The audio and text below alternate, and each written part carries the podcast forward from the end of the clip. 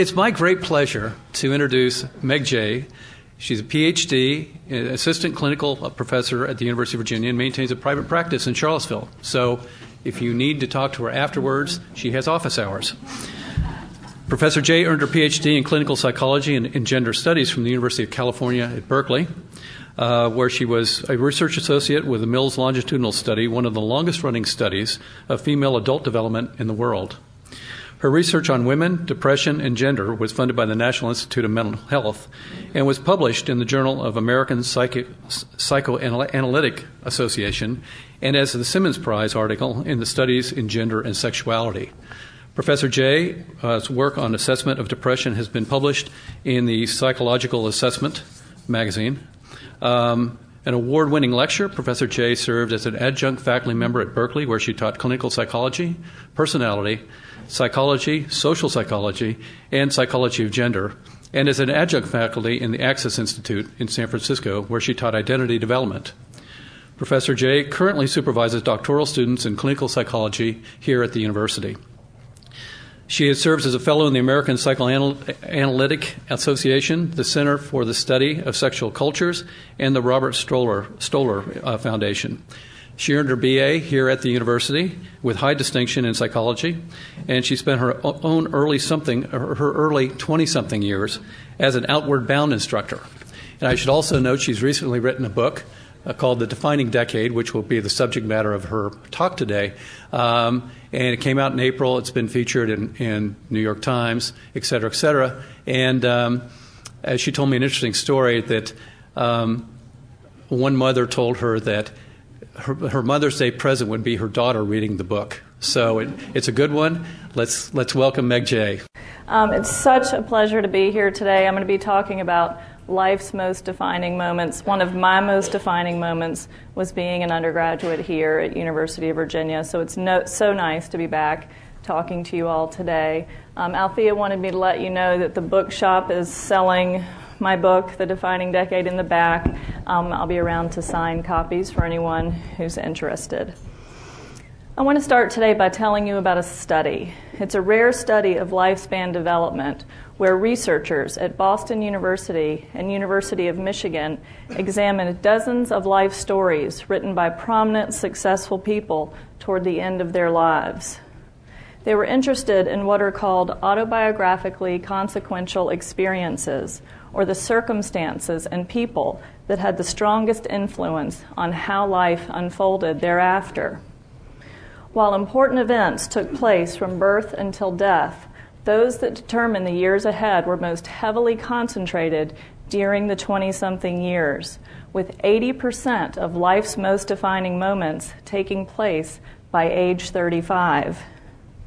It would make sense that as we leave home or college, we experience a burst of self creation, and what we do determines who we will become. It might even seem like adulthood is one long stretch of autobiographically consequential experiences, that the older we get, the more we direct our own lives. This is not true. In our 30s, consequential experiences start to slow. School will be over or nearly so. We will have invested time in careers or made the choice not to. We or our friends may be in relationships and starting families. We may own homes or have other responsibilities that make it difficult to change direction. As 30 somethings and beyond, we largely continue with or correct for the moves we made during our 20 something years. The deceptive irony is that our 20s may not feel all that consequential. It's easy to imagine that life's significant experiences begin with big moments and exciting encounters, but this is not how it happens.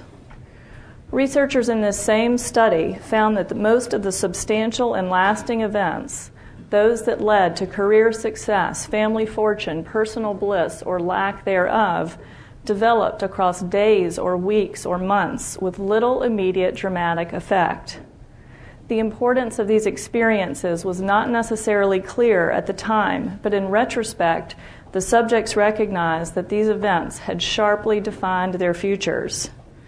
To a great extent, our lives are decided by far reaching 20 something moments we may not realize are happening at all. When Kate started therapy, she'd been waiting tables and living and fighting with her parents for more than a year.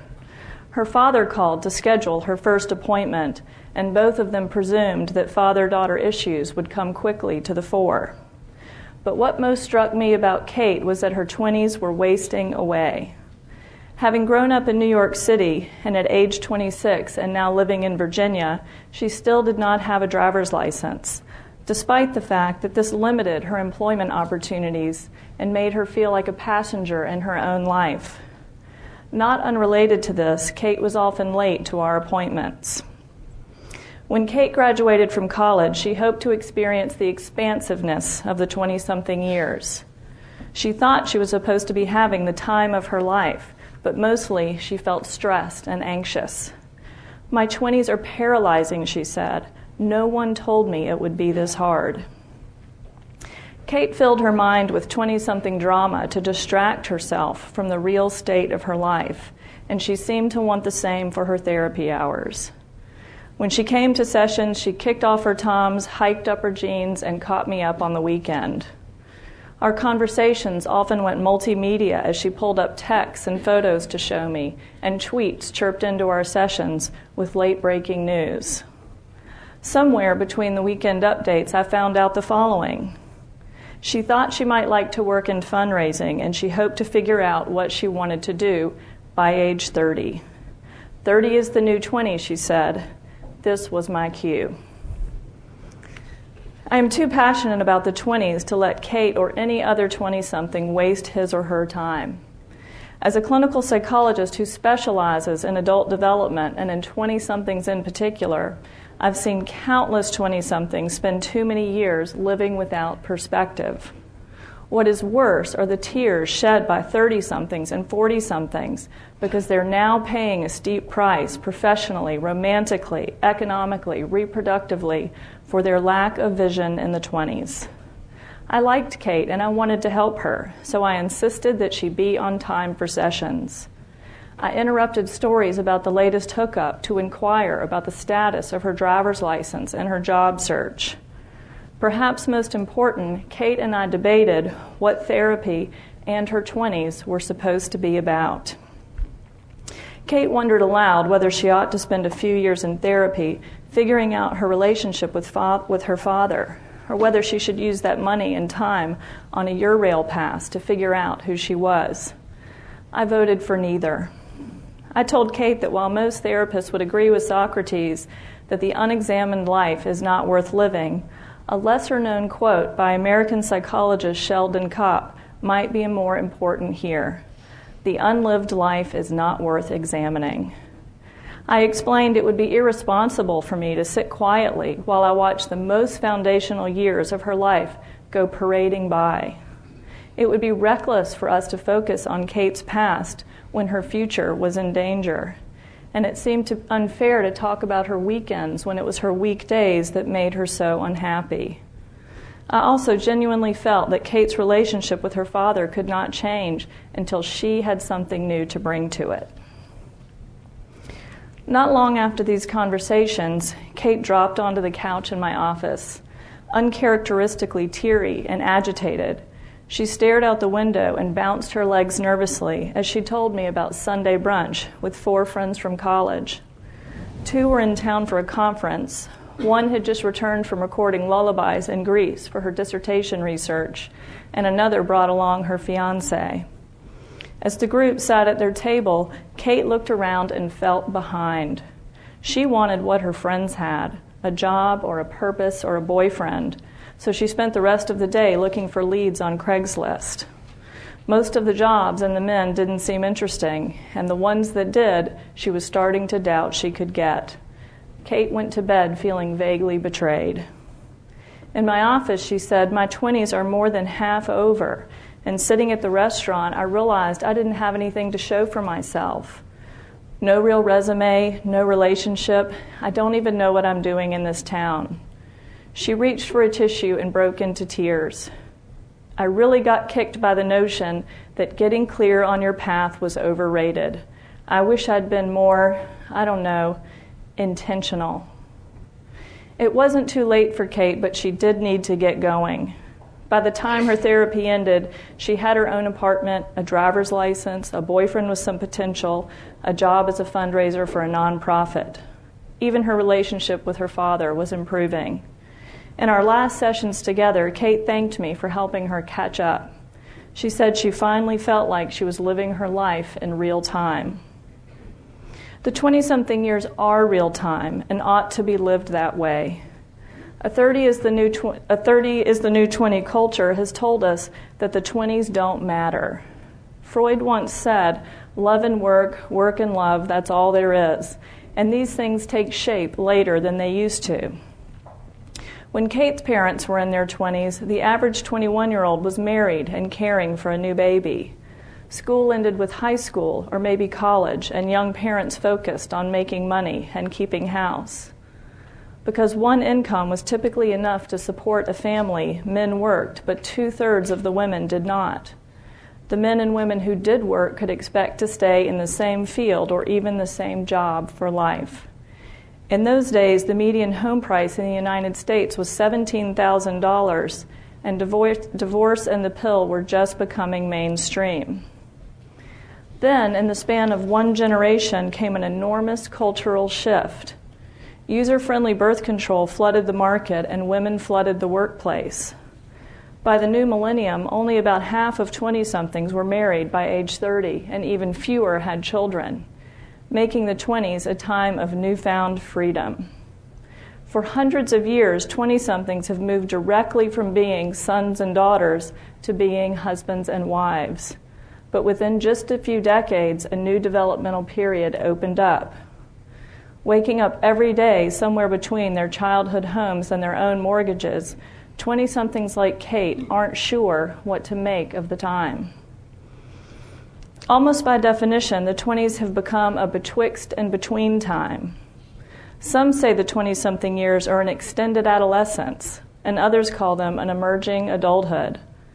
This so called changing timetable for adulthood has demoted 20 somethings to not quite adults just when they need to engage the most.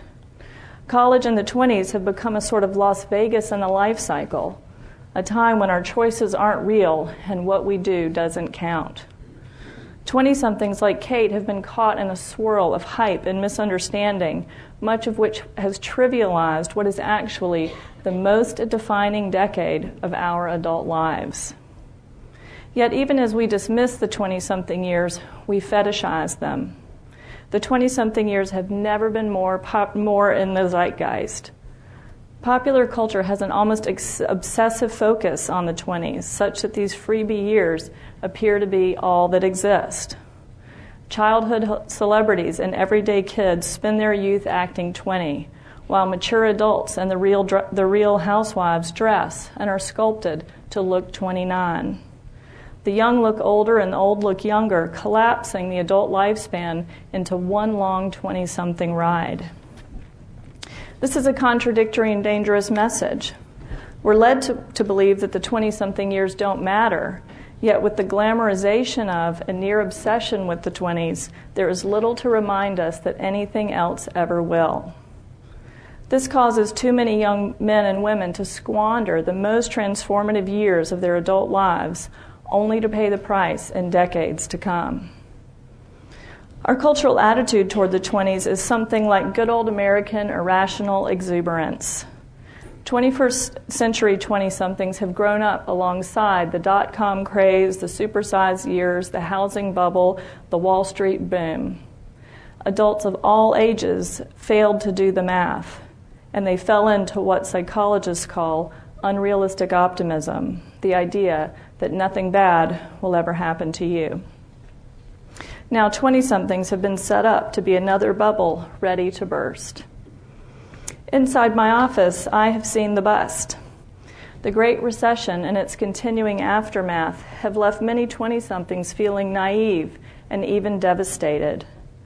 20 somethings are more educated than ever before, but a smaller percentage find work after college. Many entry level jobs have gone overseas, making it more difficult for 20 somethings to gain a foothold at home. With a contracting economy and a growing population, unemployment is at its highest in decades, and an unpaid internship is the new starter job. About a quarter of 20 somethings are out of work, and another quarter work only part time. 20 somethings who do have paying jobs earn less than their 1970s counterparts when adjusted for inflation. Because short term work has replaced long term careers in our country, jo- as jobs come and go, so do 20 somethings themselves. The average 20 something will have more than a handful of jobs in their 20s alone. One third will move in any given year, leaving family and friends and resumes and identities scattered. About one in eight go back home to live with mom or dad, at least in part because salaries are down and college debt is up, with the number of students owing more than $40,000 having increased tenfold in the last 10 years. It seems everybody wants to be a 20 something, except for most 20 somethings themselves all around, 30 is the new 20 is starting to get a new reaction. God, I hope not. Every day, I work with 20 somethings who feel horribly deceived by the idea that their 20s were going to be the best years of their lives. People imagine that to do therapy with 20 somethings is to listen to the adventures and misadventures of carefree people, and there is some of that. But behind closed doors, my clients have unsettling things to say. I feel like I'm in the middle of the ocean, like I could swim in any direction, but I can't see land on any side, so I don't know which way to go. I feel like I have to just keep hooking up and see what sticks. I didn't know I'd be crying in the bathroom at work every day. My sister is 35 and single. I'm terrified that's going to happen to me. I'd better not still be doing this at 30. Last night I prayed for just one thing to be certain. There are 50 million 20 somethings in the United States, most of whom are living with a staggering, unprecedented amount of uncertainty. Many have no idea what they'll be doing, where they'll be living, or who they will be with in two or ten years. They don't know when they'll be happy or when they'll be able to pay their bills. They wonder if they should be photographers or lawyers or bankers and they don't know whether they're a few dates or many years away from a meaningful relationship. They worry about whether they will have families and whether their marriages will last. Most simply, they don't know if their lives will work out, and they don't know what to do. Uncertainty makes people anxious, and distraction is the 21st century opiate of the masses. So 20 somethings like Kate are tempted and even encouraged to turn away and be twixters, to close their eyes and hope for the best. But even more compelling than my sessions with struggling 20 somethings are my sessions with the earliest twixters, the now 30 somethings and 40 somethings who wish they'd done some things differently. I have witnessed the true heartache that accompanies the realization that life is not going to add up. We may hear that 30 is the new 20, but recession or not, when it comes to work and love and the brain and the body, 40 is definitely not the new 30. Many 20 somethings assume that life will come together quickly after 30, and maybe it will, but it is still going to be a different life. We imagine that if nothing happens in our 20s, we've left all of our options open for our 30s. We think that by avoiding decisions now, we can do anything we want later. But not making choices is a choice all the same. When a lot has been left to do, there is enormous 30 something pressure to get ahead, get married, pick a city, make money, buy a house, enjoy life, go to graduate school, start a business, get a promotion, save for college and retirement, and have two or three children in a shorter period of time. Many of these things are incompatible, and as the research is just starting to show, simply harder to do all at the same time in our 30s. Life does not end at 30, but it does have a categorically different feel. A spotty resume that used to reflect 20 something freedom suddenly seems suspect and embarrassing. A good first date leads not so much to romantic fantasies about the one as it does to calculations about the soonest time marriage and a baby might happen. Of course, for many it does happen, and upon the birth of their first child, many 30 something couples speak of a newfound purpose and meaning. There can also be deep and heart wrenching regret, knowing it will be difficult to provide for their child as they now wish they could, finding that fertility problems or sheer exhaustion stand in the way of the families that they now want, recognizing they may never know their own grandchildren the post-millennial midlife crisis isn't buying a red sports car. It's figuring out that while we were busy making sure we didn't miss out on anything, we were missing out on we were setting ourselves to miss out on some of the most important things of all. It is realizing that doing something later is not automatically the same thing as doing something better. Too many smart, well meaning 30 somethings and 40 somethings grieve a little as they face a lifetime of catching up. They look at themselves and at me sitting across the room and they say about their 20s, What was I thinking? What was I doing? When we think about child development, we all know that the first five years are a critical period for language, attachment, and the brain. A time when our experiences have an inordinate impact on who we will become. What we hear less about, though, is that there's such a thing as adult development, and that the 20s are that critical period for adulthood. Consider this two thirds of lifetime wage growth happens in the first 10 years of a career. More than half of Americans are married or are dating or living with their future partner by age 30. The brain caps off its last growth spurt in our 20s Personality changes more in our 20s than at any time before or after, and female fertility peaks at age 28. A colleague of mine likes to say that 20 somethings are like airplanes, planes just leaving New York City bound for somewhere west. Right after takeoff, a slight change in course is the difference between landing in Seattle or San Diego.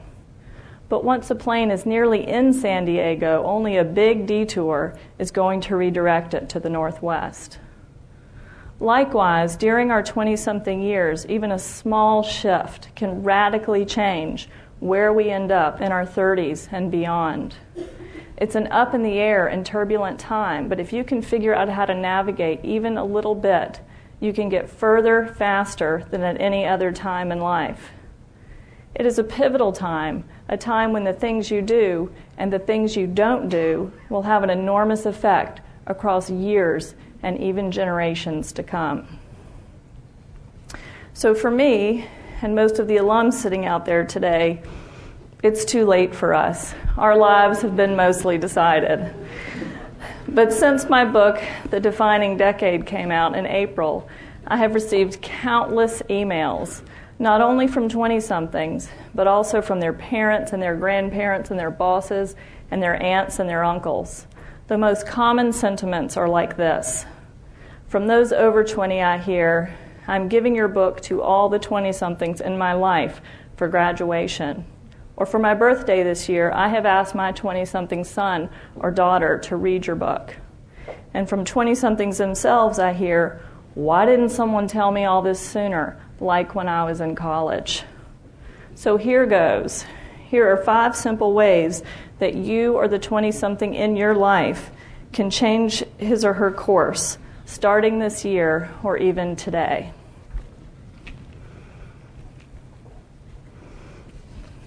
Number one, know the strength of weak ties. I once had a fortune cookie that says, A wise man makes his own luck. Perhaps the single best thing anyone of any age can do to make his or her own luck is to tap into what is called the strength of weak ties. The 20 something years are portrayed as a time when you mostly huddle together with your best friends or your urban tribe. But you are hearing it from me today the urban tribe is overrated. 20 somethings are in almost constant communication with the same few people.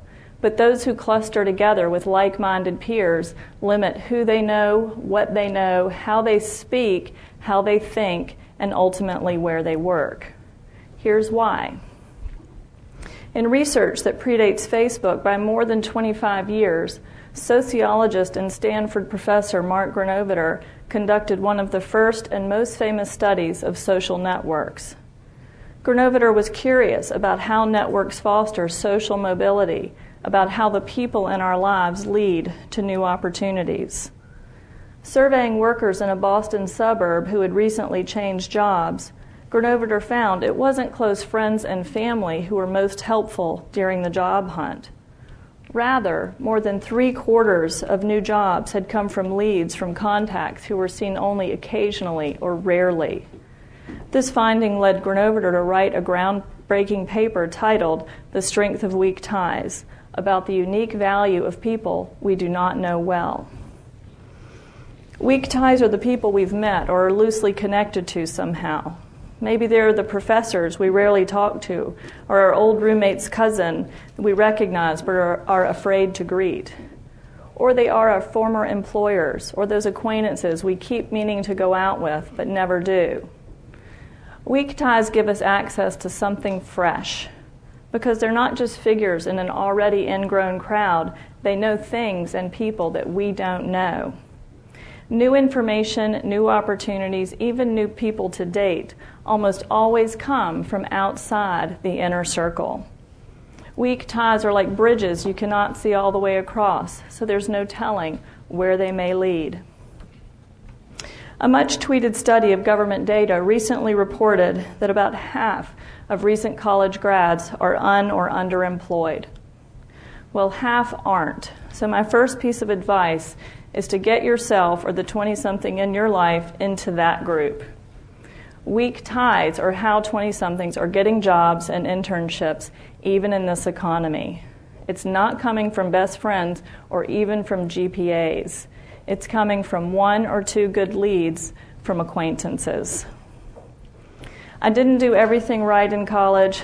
I did go to UVA, which was definitely a wonderful decision, but I wasn't the valedictorian. I didn't live on the lawn.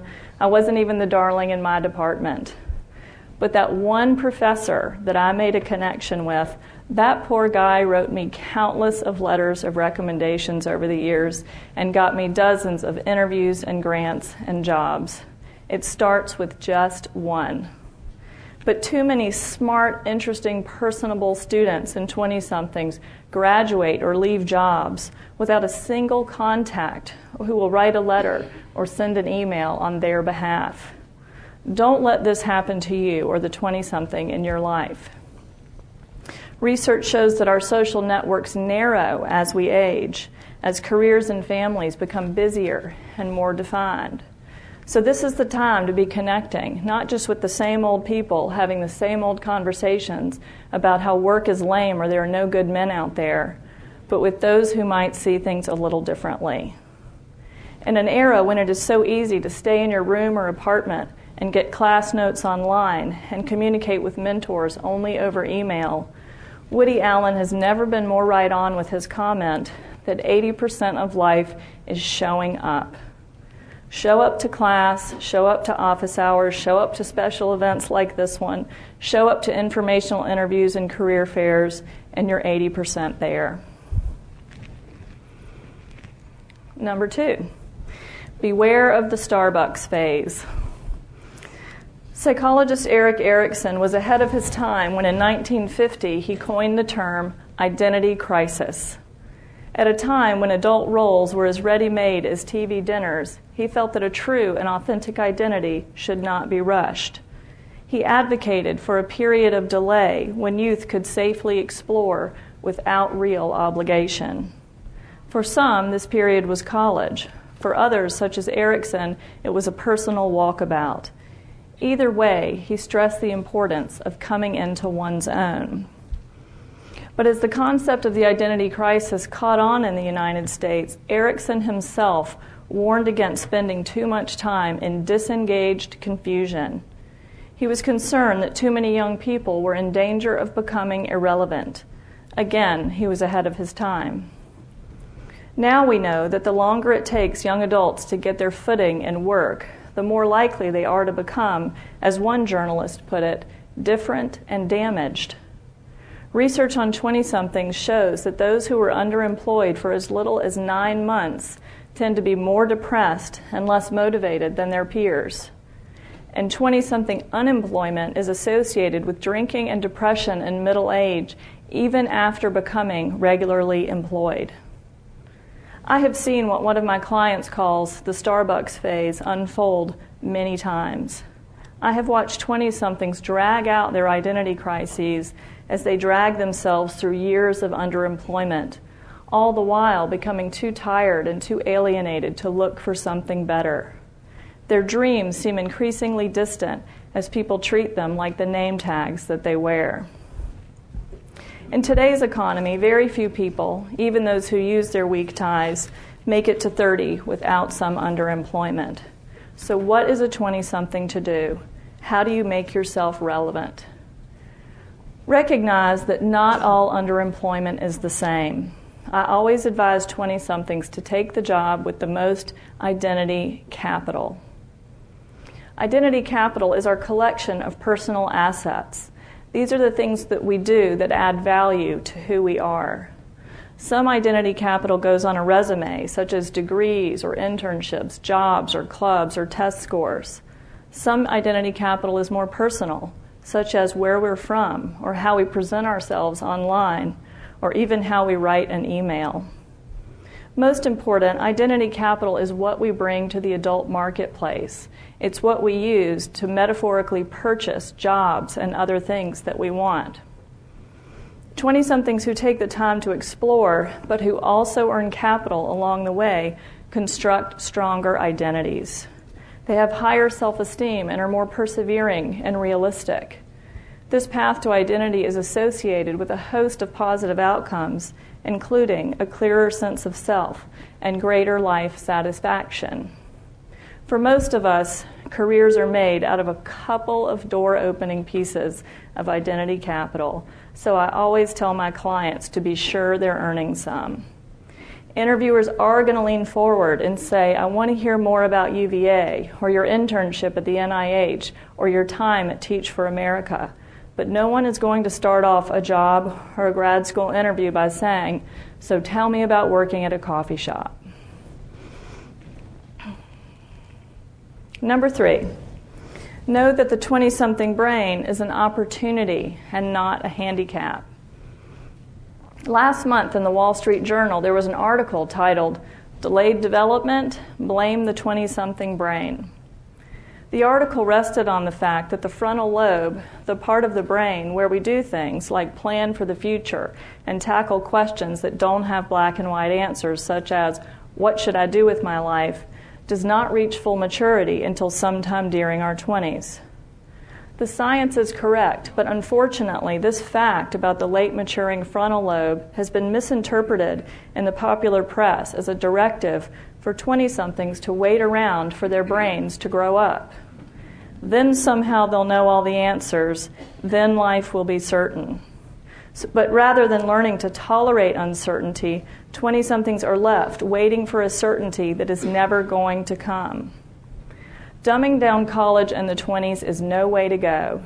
The young adult brain is still developing, but that doesn't mean 20 somethings can't start their lives or get through a tough day without calling their mom or their dad. Far from being an irrelevant downtime, our 20s are a developmental sweet spot that comes only once. Because our 20s are the capstone of the brain's last growth spurt, they are, as one neurologist said, a time of great risk and great opportunity. The post 20 something brain is still plastic, of course, but never again in our lifetime will it be so easy to learn new things. Never again will we be able to be so quickly become the people we hope to be. The risk is that we may not act now. In a use it or lose it fashion, the frontal lobe connections we use in our 20s are preserved and quickened, and those we don't use just waste away through pruning. In neuroscience, this is known as survival of the busiest. As neurons that fire together wire together, the classes we take, the jobs we have, the skills we practice, and even the company we keep are wiring our frontal lobes for adulthood And these same frontal lobes, in turn, are making our decisions in the workplace and on Saturday nights. Back and forth it goes as work and life and the brain knit together in our 20s to make us into the adults we will become. One of the reasons I love to work with 20 somethings, I have to admit, is that they're so darn easy to help. They and their brains can change so quickly and so profoundly. This is a time when the right class or the right mentor or the right job or the right relationship can do an enormous amount of good in a very short period of time.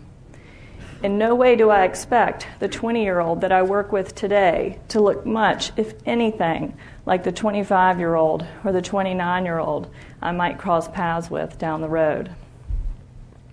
This brings me to number four. Whatever it is you want to change about yourself, the 20s are the time to change it. For many years, there's been a spirited debate amongst personality researchers about whether people change after 30. Numerous studies have shown that, relatively speaking, we don't. That after 30, our thoughts and feelings and behaviors remain incredibly stable. Those who are extroverted keep on being extroverted, those who are conscientious keep on being conscientious. But there is still some disagreement about exactly how much people don't change. One side says, barring interventions or catastrophic events, personality traits appear to be essentially fixed after 30. The other side is more optimistic, holding out for change, albeit small in magnitude. Whether after 30 we can expect to change a bit or not at all, what all sides of the post 30 debate have recently come to agree on is something that many clinicians have known all along that our person- personalities change more during our 20s than any time before or after. This is big news because conventional wisdom tells us that childhood is when our personalities are on the move. There's the Jesuit maxim give me the child until he's seven, and I'll give you the man. Freud's theory of personality development ended at puberty. We now know that our 20s are our best chance for change. I have seen 20 somethings move from socially anxious to socially confident enough or get beyond years of childhood unhappiness in a relatively short period of time. And because these changes are happening just as careers and relationships are being decided, these same small shifts can lead to very different lives. I once supervised a psychology graduate student who told me she disliked working with young adults. She said when she worked with older adults, she felt like a medical examiner. Like her job was to figure out what had gone wrong in people's lives and bring closure around that. She imagined she was investigating a death of sorts, finding problems that led to divorce or career failure or some other personal demise. When she worked with 20 somethings, this graduate student said she felt more pressure. She worried she might make them better or worse. She said she felt there was more on the table. This student may not have fully understood therapy with older adults, but she was right about one thing. The 20s are no time for a post mortem. Life isn't over, it is not too late. In fact, numerous studies from around the world show that life starts to feel better across our 20 something years. We become more emotionally stable and less tossed around by life's ups and downs. We become more conscientious and responsible, and we become happier and confident and less anxious and angry. But these sorts of changes don't happen for everyone. They don't just happen in your brain. So you may be asking, how can they happen for me or the 20 something that I know? I'm a therapist, so you might think this is when I'm going to hand out some cards, but I'm not. Instead, I'll tell you a quote by psychoanalyst Karen Horney life itself still remains a very effective therapist. Positive personality changes come from what researchers call getting along and getting ahead. Feeling better doesn't come from avoiding adulthood, it comes from investing in adulthood. So, my advice, based on the research and on a decade of clinical experience with 20 somethings, is this. If you want to be a happier and more confident person at any age, but especially in your 20s, engage with life, engage with your relationships, and get the best job that you can. A great job or career may seem elusive, especially in your 20s, but even working towards these things make us happier.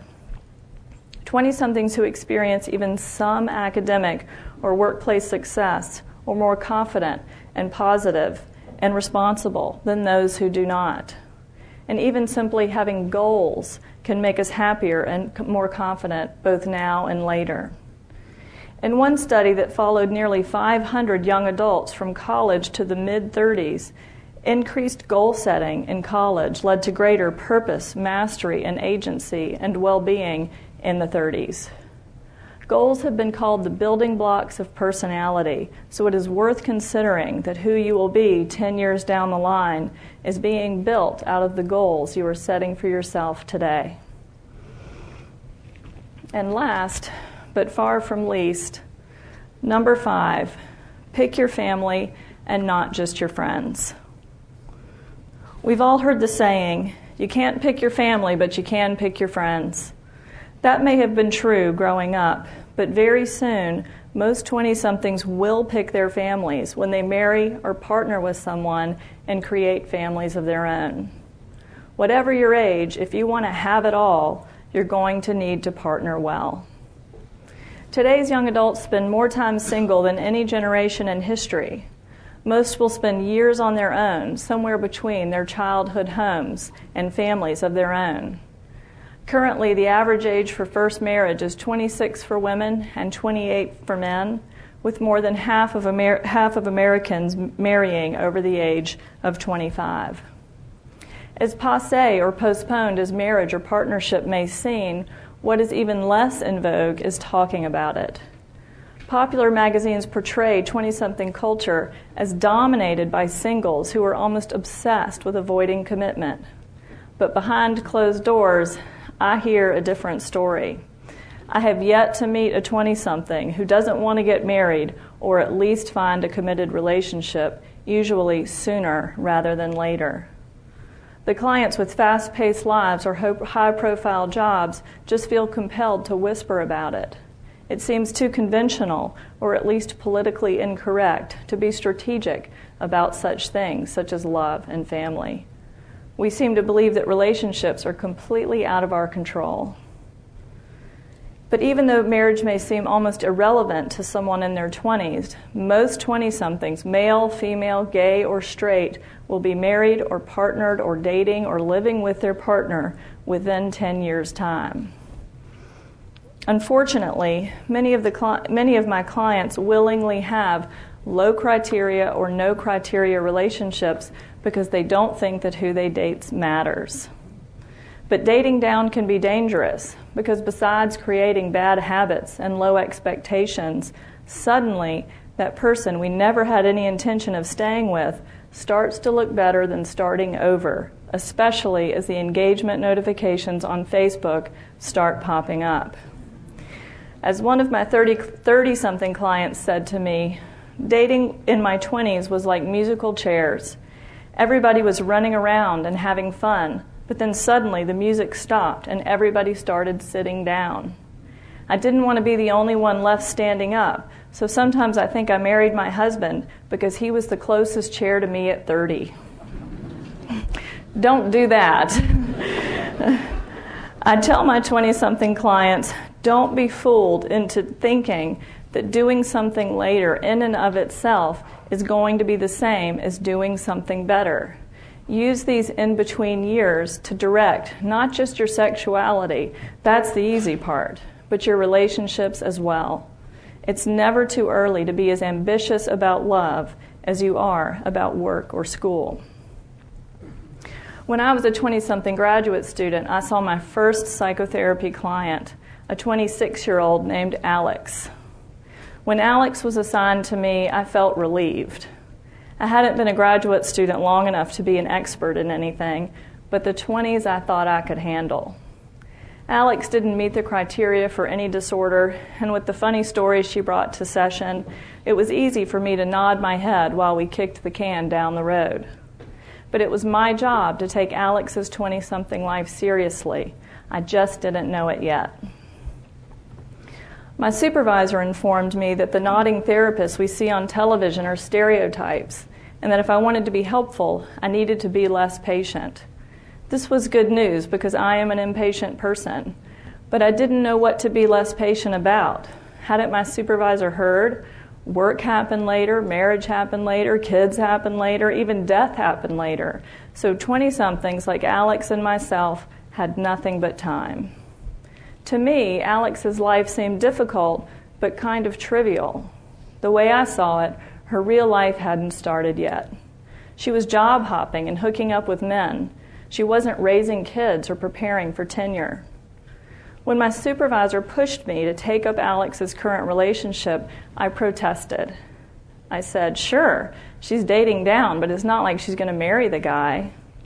Then my supervisor said, Not yet, but she might marry the next one. Regardless, the best time to work on Alex's marriage is before she has one. She had me there. I'm going to end my talk this morning in the same way I end my book by talking about a sign on the side of the road. There is a sign just outside of Rocky Mountain National Park that reads in big bold letters Mountains Don't Care. It is a sign about preparedness, and it goes on to educate mountain goers about lightning and avalanches and proper equipment. I was about 25 years old when I first saw this sign. It was scary, but I remember liking it immediately. It meant something to me that the sign was just telling it the way that it is. It was reminding me that when I went into the wilderness, I had to know what I was getting into and I had to be ready. If I got caught on a peak in a late afternoon lightning storm, it wasn't going to matter whether I meant to get off the mountain sooner or even whether I was a really nice person. Adulthood is sort of like that. There are things that just are what they are. So the smartest thing to do is to know as much about them as you can. In one way or another, almost every 20 something client I have wonders will things work out for me? The uncertainty behind that question is what makes 20 something life so difficult, but it's also what makes 20 something action so possible and so necessary. It's unsettling to not know the future, and in a way, even more daunting to consider that what we are doing with our 20 something years may be determining it. It's almost a relief to imagine that these years aren't real and that our 20 something jobs and relationships don't count. But a career spent studying adult development tells me this is far from true. And years of listening closely to clients and students tells me that deep down, 20 somethings want to be taken seriously and they want their lives to be taken seriously. They want to know that what they do matters, and it does. I saw the Mountains Don't Care sign when I was headed into the Rockies on a backpacking trip. Probably because the sign unnerved me, I stopped in at the backcountry office to clear my itinerary with the ranger. To get to the first valley where I would camp, I needed to walk some miles in and hike switchback up the scree of a mountain. Then I would cut diagonally across a steep snow slope to the saddle between two peaks, and there I could pop over the ridge and down the other side before nightfall. This wasn't especially dangerous given that I was experienced and had the right gear, but I did need to get to the snow slope fast enough so I could cross it before too many hours from the sun of heat from the sun made it susceptible to slide. I knew the pace at which I needed to hike and the angle of the slope, but still I felt nervous. As I gathered up my maps and turned to go, I hesitated and I asked the ranger, Am I going to make it? He looked at me and said, You haven't decided yet. At the time, I thought this man was not a particularly good backcountry ranger, but now I have to laugh. He was telling me what I say to my 20 something clients every day, what this talk has been all about. The future isn't written in the stars. There are no guarantees. So claim your adulthood, be intentional, get to work, pick your own family, make your own certainty. Don't be defined by what you didn't know or didn't do. You're deciding your life right now. Thank you.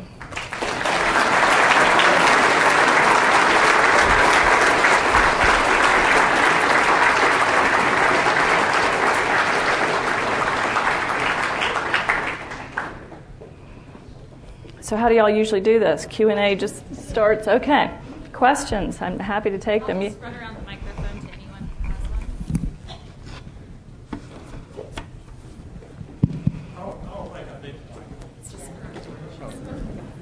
Uh, when I was in my early 20s, I had a very fortunate thing happen, and you taxpayers sent me on a four year cruise on the USS Wasp. And I think there are probably other people in the room that have benefited from, from the draft years, and I think it helped a lot of us in our 20s. It was usually three to four years, and I, mm-hmm. I give it a lot of credit for that. Uh huh. Yes. I um, thank you for that. I, I, it's been interesting writing this book. I actually started this book uh, when I was on faculty at UC Berkeley, and I finished it on faculty here at UVA. And you might have heard that culturally, Berkeley and UVA are pretty different.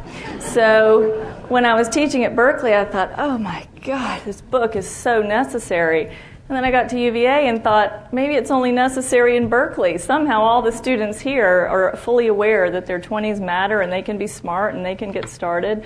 Um, but you're, you're pointing out something really important is that 20 somethings are a lot more capable of taking on the world than we give them credit for. And for me, um, I was an outward bound instructor my first few years in my 20s, which may seem like a identity crisis thing to do, but it had a lot of capital and it was also very good for me as a person, for my personality and my brain, because I was in charge of keeping myself and other people alive every single day. And it made me realize that as a 20 something I can I can take charge of that and it gave me a groundedness that I think 20 somethings who don't take on the world as much as they can when they're young they never really get that that confidence and that groundedness other questions yes, yes. I'm I'm very concerned about how many young folks can't find jobs so I'd like to share what I told my three kids when they were in their 20s love and to that, hear it and that was simply find an area you're interested in and take any job in that yes. organization, any job. And my first son took a job as, and he was an SMU graduate and was working as a bouncer at the time, as a um, accounts payable clerk, one of the mm-hmm. lowest paying jobs at Neiman Marcus. Within a year, he was in database marketing. Work, you know, his career was off and running. Absolutely. My, my second son was a graduate of UCSB, uh, I mean, University of California, Santa Barbara, in biology. He took a summer internship at Amgen. Within three months, he discovered a process change that led to a patent and obviously a full time job. And then my daughter, who was a graduate of Virginia Tech in marketing, took a job with Sprint in communications engineering program, which I didn't even know she could spell engineering. and and within a year, she was one of the top engineers in the Northeast. So it's it's just you know just do it. I guess is the yes, absolutely. You, well, you gave them very good advice because we. I think when we look at uh, millennials or Gen Xers, as I was, one of the, the, the benefits that we have is that we have a bit of time to, to put our careers together in a way that might feel good to us. But you don't do that by hanging out with your friends and talking about it or working in a coffee shop unless you want to go into the hospitality industry. Um, you do that by saying, What do I know so far? What can I get? That, uh, you know, based on what I know, and then you meet people, you make a name for yourself, and you go from there. So you gave your kids some great advice. Hi. Hi. Um, first of all, I'm a 21 year old, so this is good. Yes. um, um, I'd actually like to add a little twist to what you said. Um, I'd like to ask you, how would it be like um, many, maybe many of us have friends or family members who, um, at their young, at their early 20s, they already have a kid. So how would you say, how would you kind of twist your suggestions to someone who's already carrying a kid? Right. Well, that person might have started with what they know, and for that person, maybe what they knew is, I'm ready to get started on family. Um, I think th- there are, are, different ways to start your life. And for some people, starting their life is going to be with, I'm going to start with work first, and then I'm going to add family. For some people, it's going to be, I'm going to start family and I'm going to add work later. For most of us, most families these days need both parents to work, so most of us are going to need to figure out how to put those things together. But for some people, work comes first. For some people, family comes first. And, and I respect that. I think there is a false separation between being modern or, or even liberal or feminist and, um, and, and family. And as someone who went to Berkeley and has a PhD in gender studies, I'm the first one to tell you families are important. And I think all young people, women especially, need to know that they don't have forever to have the families that they might want. And so if you're in your 20s and you know you've found your partner, you have a great relationship, you know you want to start on family, more power to you. Hi, Dr. Jay. Hi. Um, I just have a question, kind of extending on what this other young woman said, um, on the balance between the advice that people give you in terms of living it up and um, having, enjoying and really savoring the freedom that you have during your 20s, and also taking advantage and kind of making those commitments and taking your life seriously in your 20s as well. So, how to really balance that really conflicting advice that 20 year olds get. Yes, they do get. Um, you know, I, I mean, I think adulthood adulthood is about multitasking, and what we do know about the twenty-something brain, it tends to think in black and white, and these are the years when you need to shift into those shades of gray. And I don't mean those books that are circulating right now. Um, that's not what I'm shooting for, but. Um, to think about life as multitasking and, and gray areas, and that you can get going on your life and still enjoy yourself at the same time. These things do actually happen. The older adults in the room could attest to the fact that work and family and enjoyment and happiness actually do go together. But I think the way 20 somethings hear it is older adults, especially those who settled down young and fast, they idealize what it would be like to just be footloose and fancy free for 10 years. Um, it's not all that great because you're usually broke and stressed and alone on Sundays, which kind of stinks. Um, so it's not as great as people think it's going to be. And most 20 somethings, based on the ones that I've worked with and the research, they're happiest when they do have a balance, a multitasked life of work they feel good about, relationships they feel respect themselves, um, and and they enjoy that you know maybe they don't have mortgages yet um, or children. Um, there was one more. If I think of my other thought about that, I'll come back to you. Thank you. Okay, well, uh, I really appreciate your lecture. Well, I'm from China, and I'm the mother of uh, uh, the beginning of uh, 20 uh, daughter. My daughter is uh, kind of a medical student, and now, well, she is overwhelmed by the courses from her uh, department, I mean medical department, okay, and she is, suffering from insomnia for the mm-hmm. whole month. And what I can do is to just uh, mm, persuade her to keep calm and uh, work harder, but uh, things does not work, okay. So would you please just give us some, give me the somewhat detailed advice? Thank you very much. no problem. Um, well, I don't know if I can give you detailed advice, but I can give you some some broad advice that most 20 somethings don't know how to manage their emotions, and, and that is part of the fact that, that their brains are still developing, and the frontal lobe, the part that is responsible for the rational thinking that counterbalances the amygdala, which is emotions, pleasure, sex, hunger, hunger. That's been fully ready to go, to go for quite some time now. So these are the years when young people do need to learn how to balance, I mean, how to handle their emotions, their stress about grad school or about work. I always tell people that my job mm, in a week, I probably see 30, 40, 20 somethings.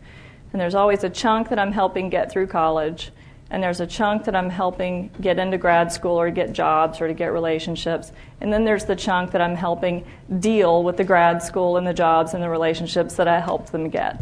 And so they get into it and then realize it's very stressful to be in trouble at work or to be reprimanded by your boss or to not know if your boyfriend is going to want to keep going out with you.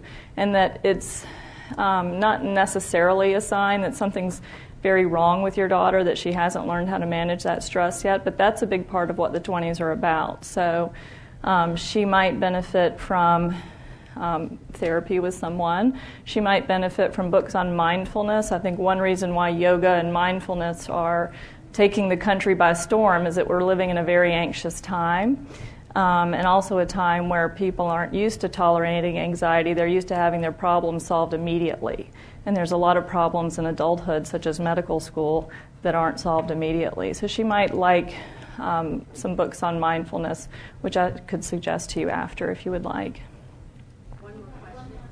Yes. Yes, sir. Hi, uh, I'm uh, in my 60 somethings, but I think that all of those decades, if we decade decadize ourselves, are just as rewarding and fulfilling. Absolutely. I just find myself having different values. My connection is not necessarily about my future, it's about other people's future, right. about the life of my community, yes. about the existence of my planet. Right. And all of these things are just as challenging, and I don't feel any less.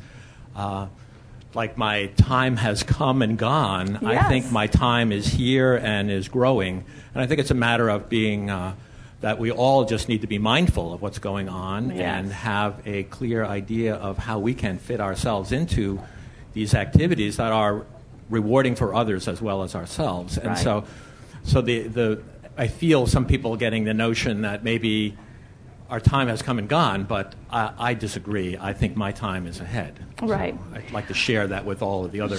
Sure. Well, I mean, actually, that's a lot of what the message of the book really is for people who have read it. It's not that the most important decade of your life, it's the 20s. It's that it's a critical period in terms of development. But part of the big message I give to a lot of my clients and students is these are not the most important years of your life. I mean, in terms of what feels meaningful, that we all know the older we get, the more likely we are to be engaged in things that, that we really feel like matter. Um, and I know for me, my life felt a lot more meaningful and a lot happier in my 30s than in my 20s. Now, in my 40s, it feels more meaningful and happier than it did before. And I think that's the message that a lot of 20 somethings aren't getting that they hear from culture um, or from some older adults in their lives that these are the best years of your life. I do not think these are the best years of adulthood. I think they're some of the hardest, the most uncertain, the most difficult, but potentially the most transformative developmentally. But in no way do I think they're the most important. I mean, if I were at the end of my life and I could do 10 years again, it would not be my 20s. no way. Maybe be every other decade, perhaps. Yes, ma'am. I'd just like to say. Thank you.